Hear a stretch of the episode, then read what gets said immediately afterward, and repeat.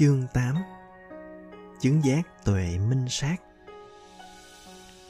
Tuệ minh sát cực kỳ tham diệu bởi vì tầng này báo cho chúng ta biết về việc tu tập hành thiền và đạo lộ chứng ngộ Phật Pháp nói chung. Ta có thể chứng đắc tầng tuệ bằng cách tu tập ba giáo huấn do Đức Phật và những tôn giả của Ngài truyền lại qua các điển kinh trên con đường tịnh hóa. Đó là giới Sila, định Samadhi và tuệ Panya. Có hai phương pháp thiền.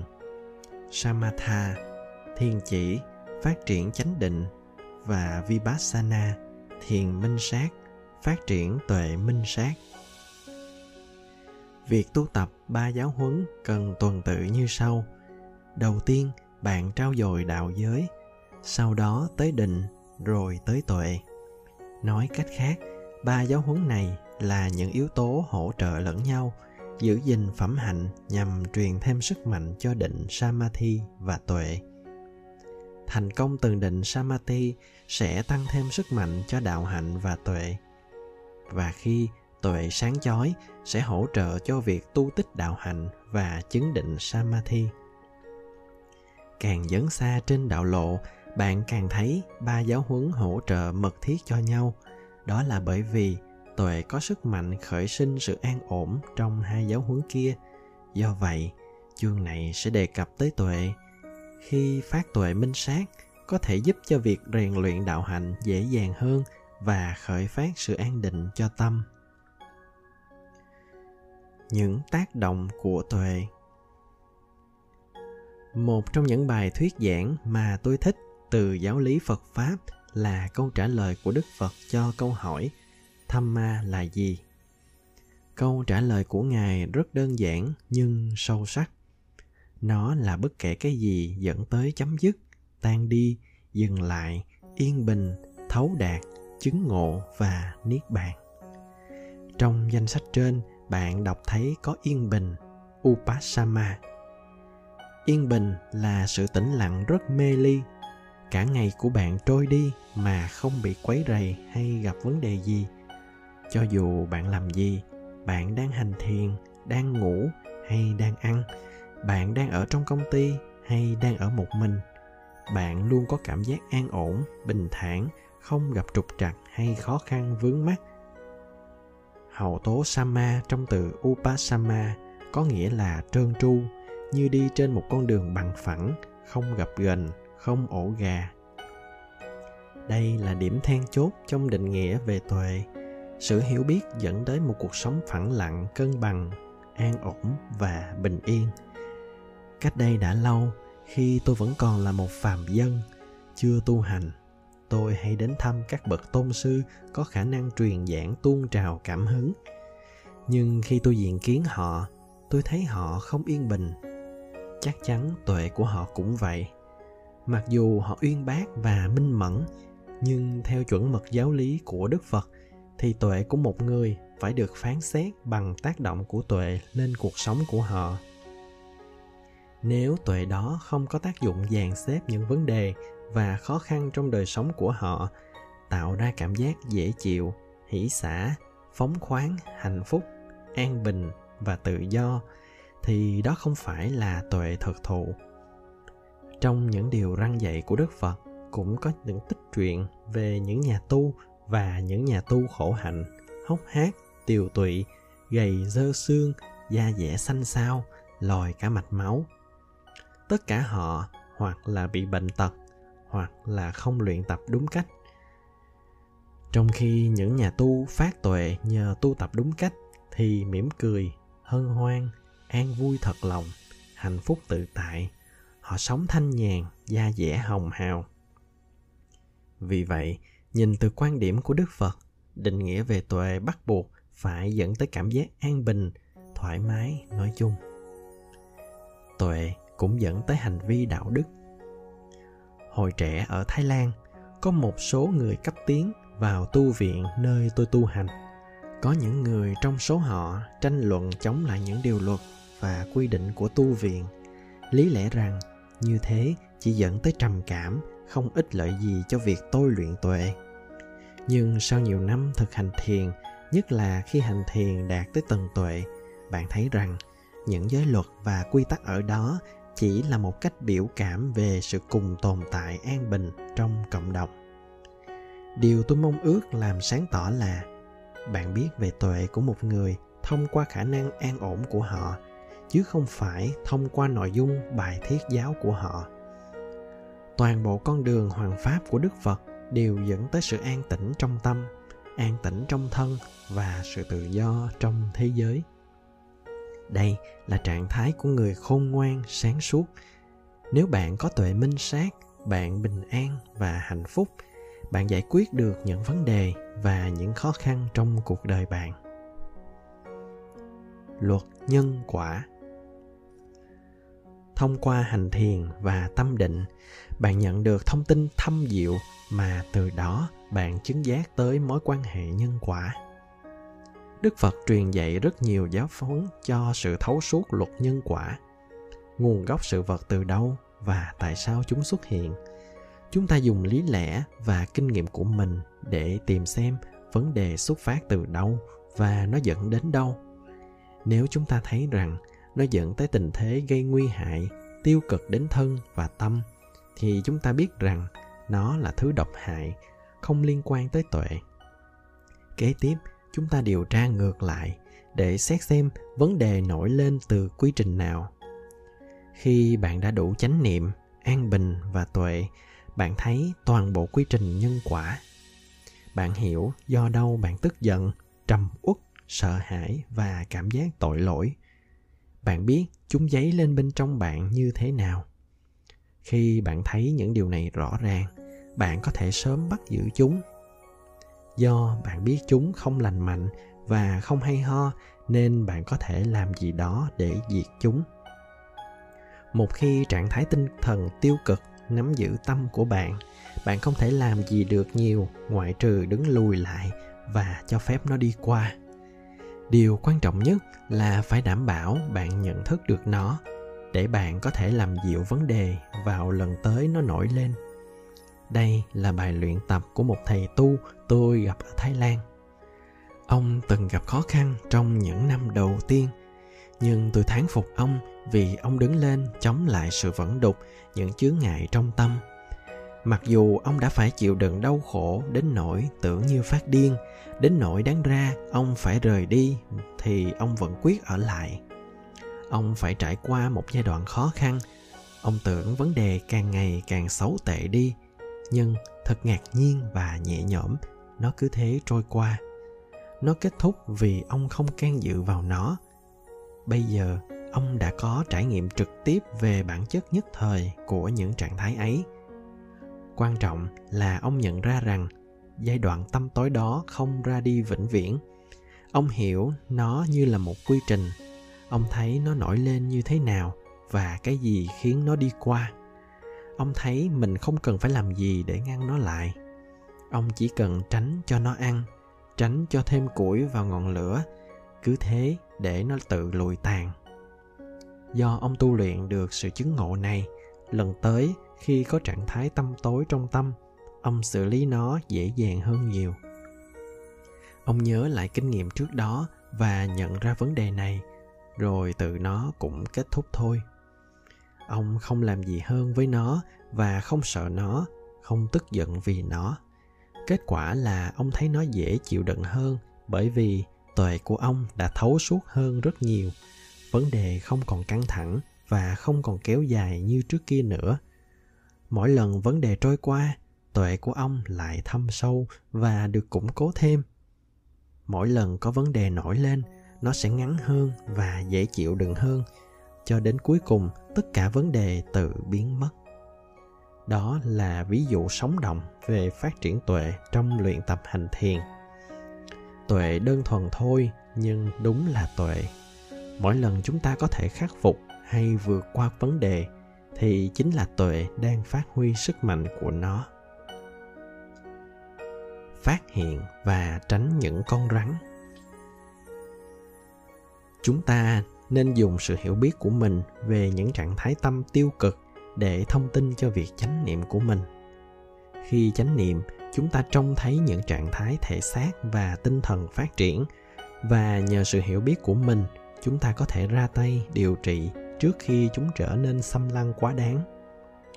Một nhà tu khác tôi gặp hồi trẻ ở thái lan, từng đi lính trong một cuộc chiến tranh. Ông bị bắn vào sau ót, bị thương tổn một phần não nên hay bị động kinh. Là nhà tu hành, ông vận dụng chánh niệm để thấy những dấu hiệu động kinh sớm. Càng phát hiện sớm thì ông càng có cơ hội chuyển sang công việc khác, như nghỉ ngơi, đi vào phòng riêng hoặc làm bất cứ điều gì ông có thể làm để không bị cơn động kinh lớn ác. Thời gian dần trôi, ông càng ngày càng ít bị động kinh. Cuối cùng, ông đạt tới điểm có thể bắt giữ chúng sớm đến mức chúng ngừng hẳn luôn. Ông đã dùng chánh niệm để phát triển tuệ giải quyết vấn đề. Đó chính là mấu chốt tôi đang cố thực hiện. Kết hợp chánh niệm với tuệ để tránh những vấn đề trước khi chúng xảy ra với mình trong những năm tháng đầu tôi ở thái lan có rất nhiều rắn ở khu Wat Papong. Chúng tôi thường không mang dép vì chúng mau rách quá. Cho dù chúng tôi đã buộc vá lại bằng dây hoặc bằng vải cô tông cũ. Thời đó, chúng tôi có rất ít đèn pin nên thường phải tận dụng cho đến lúc chúng hư luôn, không còn phát ra chút tia sáng nào nữa. Sau đó thì chúng tôi phải đi chân đất trên con đường chắc chắn có rắn, chỉ có ánh sáng sao soi lói. Nhưng bởi vì tôi biết thể nào cũng có rắn trên các cung đường đó, nên tôi tập trung chánh niệm để nhìn thấy chúng và xem chúng như mối nguy hiểm cần tránh. Nhờ đó mà tôi không bao giờ bị rắn cắn tôi đã thông báo cho chánh niệm của mình và sử dụng tuệ để đảm bảo nếu thấy bất kỳ con rắn nào tôi sẽ tránh qua lối khác chắc chắn bạn có thể luyện giống như thế để tránh bị cắn bởi những trạng thái tiêu cực của tâm. Bạn dùng chánh niệm để cảnh báo mối nguy hiểm. Bạn biết rằng những trạng thái tinh thần tiêu cực sẽ không để cho bạn được bình yên mà sẽ dẫn bạn tới sầu đau. Và giống như rắn, một khi chúng trông thấy bạn, tức là bạn sẽ gặp tai họa hay rắc rối. Vì vậy, hãy chánh niệm hầu nhận ra những trạng thái tiêu cực ngay khi chúng nổi lên, rồi đi theo lộ trình khác, tức là vận dụng một chiến lược để tránh chúng. Theo cách này, bạn giảm thiểu những vấn đề của mình. Tuệ của bạn đang kiến tạo một cuộc sống an bình, an lạc, mạnh khỏe hơn và bạn sẽ sống một cách thư thái, thanh thản. Mặc dù cuộc sống khỏe mạnh và hạnh phúc, tự nó đã là một sự tưởng thưởng nhưng vẫn có những món quà ích lợi hơn nữa sẽ đến với bạn sau khi vượt qua những trạng thái tinh thần tiêu cực.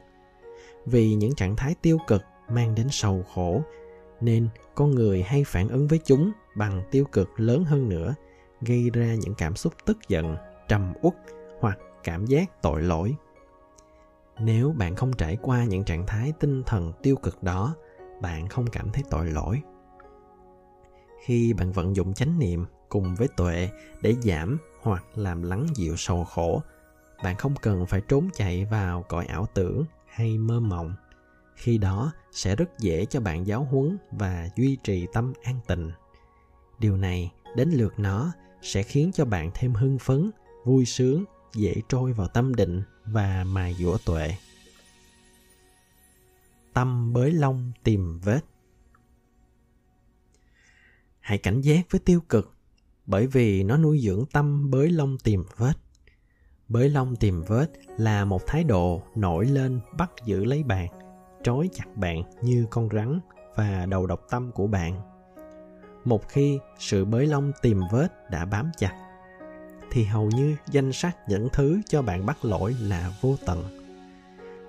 Trong những điển kinh về đức phật, bạn thấy người ta bắt lỗi ngay cả đức thế tôn có thể bạn đã xây một tu viện hoàn hảo nhất, là người giáo viên chăm chỉ nhất, ăn những thức ăn ngon nhất thế giới, và ngôi nhà tiện nghi thoải mái nhất. Tuy nhiên, bạn vẫn tìm thấy lỗi trong tất cả những thứ đó. Hồi còn là nhà tu trẻ, tôi thỉnh thoảng cũng bắt lỗi ngay cả với ajanja rồi sau đó, tôi nhận thấy mình thật ngu. Nếu tôi có thể bắt lỗi người thông minh nhất và chí công vô tư nhất tôi từng gặp thì rõ ràng vấn đề là ở tôi chứ không phải ở Achanja. Một khi bạn rơi vào thói bới lông tìm vết, kết cục là bạn cũng đi bắt lỗi chính mình. Trong những khóa tu thiền, người ta hay tìm lỗi trong các bài luyện tập. Tôi vẫn không đạt được gì cả, tôi ngủ gật suốt mấy ngày qua. Hãy cẩn thận, bởi vì thói bới lông tìm vết chẳng bao lâu sẽ dẫn đến cảm giác tội lỗi. Đến lượt cảm giác tội lỗi sẽ dẫn đến hình phạt, và rồi việc tu tập của bạn sẽ ngưng trệ. Đó là trường hợp may nhất. Nhưng khi chúng ta đi theo những giáo huấn của đức phật, chúng ta ấp ủ câu chú niệm, công nhận, tha thứ và học hỏi. Nếu chúng ta phạm lỗi thay vì tự rỉa rối mình hãy cứ công nhận. Ừ thì tôi đi trễ. Sáng nay tôi ngủ dậy muộn. Kế tiếp là tha thứ thật lòng. Chẳng ích lợi gì khi phải tung hình phạt. Tuệ, tức là tuệ minh sát, biết rằng hình phạt chỉ khiến cho vấn đề tệ hơn do nó sinh ra những trạng thái tâm kém cỏi, bạc nhược. Khi tha thứ, chúng ta buông bỏ và điều đó dẫn tới an lạc chỉ những thứ dẫn tới an bình, tự do và giải phóng mới là những thứ khôn ngoan cần làm. Khi bạn thấy thói bới lông tìm vết dẫn bạn đi sai hướng, bạn học cách tránh nó thẳng thừng trong tương lai. Gần đây, tôi đọc một quyển sách về những liệu pháp đa dạng phát triển xung quanh ý tưởng, tìm ra nguồn gốc của những vấn đề hiện tại từ trong những kiếp sống quá khứ của bạn vấn đề sinh ra từ phương pháp tiếp cận ấy hầu như là vô tận. Sẽ hữu hiệu hơn nhiều khi buông bỏ quá khứ. Còn không, tốt hơn là hãy hồi tưởng những mẫu quá khứ dễ chịu. Bạn học được rất nhiều từ những ký ức sung sướng, thành công hơn là từ những ký ức sầu đau. Khi bạn nhớ lại những thành tựu trong quá khứ, nó khuyến khích bạn, ngăn bạn bới lông tìm vết và chiếu sáng những nhân thành công. Vì vậy, hãy quên đi những buổi hành thiền lười biếng, bất an và hãy nhớ những buổi hành thiền suôn sẻ. Thậm chí, nếu bạn từng có một buổi hành thiền tốt, bạn quan sát hơi thở của mình được trong 5 phút, hãy nhớ lại buổi ấy. Nó khuyến khích bạn, thông tin cho bạn và dẫn bạn đến an bình hơn. Đó là con đường thông tuệ bạn nên xem thói bới lông tìm vết là vấn đề là con rắn là mối nguy hiểm để tránh. Người phương tây hay nghĩ rằng thói bới lông tìm vết là tốt. Đôi khi người ta viết sách với thái độ vạch lá tìm sâu nhằm hủy hoại bộ máy cầm quyền tàn phá truyền thống. Cách đây vài năm có người thăm Wat Pa Nanachat 3 hay 4 tuần. Sau đó, anh ta viết một quyển sách về trải nghiệm của mình. Đúng ra là anh ta viết sách để nguyền rủa tu viện và achancha Anh ta tập trung xoáy vào tất cả những thứ anh ta nghĩ là sai trái. Rốt cuộc, đó là một cuốn sách thiên vị không công tâm và sọc sệt người ta làm điều như vậy là bởi vì họ có được niềm vui nhất định trong việc bới lông tìm vết nhưng hãy cẩn thận bởi vì mối nguy hiểm sẽ lấn át niềm vui ghê gớm hơn nhiều. Khi bạn biết điều này, bạn nhận ra tâm bới lông tìm vết là con rắn, bạn sẽ bắt đầu tránh nó trong tương lai. Theo trải nghiệm của tôi 90% cuộc sống trong tu viện mở rộng ra là việc tu tập theo Phật Pháp, đều nhằm tìm hiểu về thói bới lông tìm vết. Bao gồm việc hiểu xem thói bới lông tìm vết bắt nguồn từ đâu làm thế nào để tránh nó và làm sao để phát triển tâm tích cực? Làm thế nào để trông thấy 998 viên gạch tốt, chứ không chỉ thấy hai viên gạch xấu trong bức tường bạn xây? Thay vì bới lông tìm vết, hãy cố tìm hiểu bản chất loài người, trong đó bao gồm cả bạn. Hãy tha thứ và yêu thương. Hãy nhìn chính mình như là một người đang đi trên đường. Con người đáng thương này đã chịu nhiều sầu đau phiền não rồi và không muốn đau khổ thêm nữa. Nếu bạn có thể an hòa, yên ổn với nỗi sầu đau của mình, bạn thấy thói bới lông tìm vết sẽ giảm đi. Khả năng hành thiền của tôi xuất phát từ thái độ của tôi khi nói câu, vậy là đủ tốt rồi. Với bất kỳ điều gì tôi trải qua, khả năng hành thiền tất cả là do thái độ, quan sát hơi thở của mình, thế là đã đủ tốt đối với tôi định tranh ná chỉ là phần khuyến mãi vì vậy khi bạn hành thiền hãy hài lòng và dễ dàng thỏa mãn đây không phải là lười biếng mà là làm theo chỉ dẫn trong kinh từ bi mà tôi đã đề cập ở chương 4. Bạn trau dồi những nhân có sức công phá thói bới lông tìm vết. Khi bạn phá bỏ được thói bới lông tìm vết, hai yếu tố chính là giận dữ và cảm giác tội lỗi sẽ suy yếu đáng kể. Đồng thời, bạn trải nghiệm cảm giác tự do. Suy nghĩ đúng, dự định đúng vì bạn có tâm nên bạn cũng không tránh khỏi việc có suy nghĩ theo như Ajahn Sumedho đã chỉ ra cách đây nhiều năm suy nghĩ đúng không có nghĩa là không suy nghĩ ngoại trừ trong hành thiền sâu mà là suy nghĩ đến sự từ bỏ đến lòng từ bi và hiền diệu với tất cả vạn vật chúng sinh, kể cả với chính bạn. Đến đức phật cũng có suy nghĩ. Khi trái tim bạn cảm thấy tự do, đó là nhờ bạn luyện tập ba cách suy nghĩ đúng đắn. Và do những suy nghĩ này dẫn tới an bình, tâm định, nên bạn biết nó sẽ đạt thành tuệ. Tuệ luôn luôn được đo lường bằng những phẩm chất của tâm. Những phẩm chất tâm tốt đến lượt chúng sẽ lại phát kiến thêm tuệ. Bất kỳ tầng tuệ nào mà tôi đạt thành với tư cách là một thiền giả đều xuất thân từ tâm an tịnh. Tâm định cung cấp cho bạn khả năng suy nghĩ sáng suốt và những dữ liệu thâm hậu để vận động. Nó gia tăng sự hiểu biết về con đường từ bỏ thế giới trần tục, thế giới của những giác quan để buông bỏ mọi thứ, để bừng phát tuệ nibbida tới cõi tĩnh lặng tới an tịnh upasama tới yên bình và tự do. Bạn hiểu rằng đây là pháp Thamma, đây là lời răng giảng của chính đức phật. Khi bạn hành thiền hãy nhớ tuệ là gì. Luôn có lời truyền dạy của đức phật ở đó nhằm giữ cho bạn đừng bỏ cuộc để bảo đảm cho bạn hiểu tuệ là gì và cái gì không phải là tuệ. Nếu điều gì dẫn tới viên mãn, tĩnh lặng, hạnh phúc, an bình và tự do, thì đó đúng là tu luyện tuệ. Nhưng nếu những tâm tiêu cực được tạo ra, thế thì bạn đi sai đường và bạn không luyện tập hiệu quả. Hãy điều tra, tìm ra con đường sai là gì và đừng đi lại con đường ấy nữa. Hãy xem nó như là con rắn và tránh nó. Nếu ngay lúc này bạn đi sai đường hãy kiên nhẫn và bình tâm, bạn sẽ không ở đó lâu. Thay vì rèn luyện tâm bằng tham, bới lông tìm vết, tội lỗi, trừng phạt, sợ hãi, hãy dùng thứ mạnh hơn, tử tế, hiền thiện, tha thứ, an bình với cuộc sống, nói ngắn gọn là pháp thâm ma trong giáo huấn của đức phật. Bạn càng sống và rèn luyện lâu như thế, tim bạn càng trở nên trong sáng, tinh khiết hơn đây là đạo lộ. Con đường này không khó đi. Bạn có chánh niệm, hãy hung đúc sức mạnh cho nó. Bạn có bản tính từ bi nội tại, hãy phát triển nó. Bạn có tất cả mọi thứ cần thiết để đi trên con đường này. Cuối cùng, tuệ và kiến thức thâm sâu sẽ chứng đạt. Khi hiểu biết sâu sắc nổi lên, như thể là bạn khởi hành với thái độ tốt. Bạn thấy nhiều và đạt được nhiều thành tựu hơn bạn từng có. Bạn bắt đầu thấu đạt những giáo huấn của đức phật.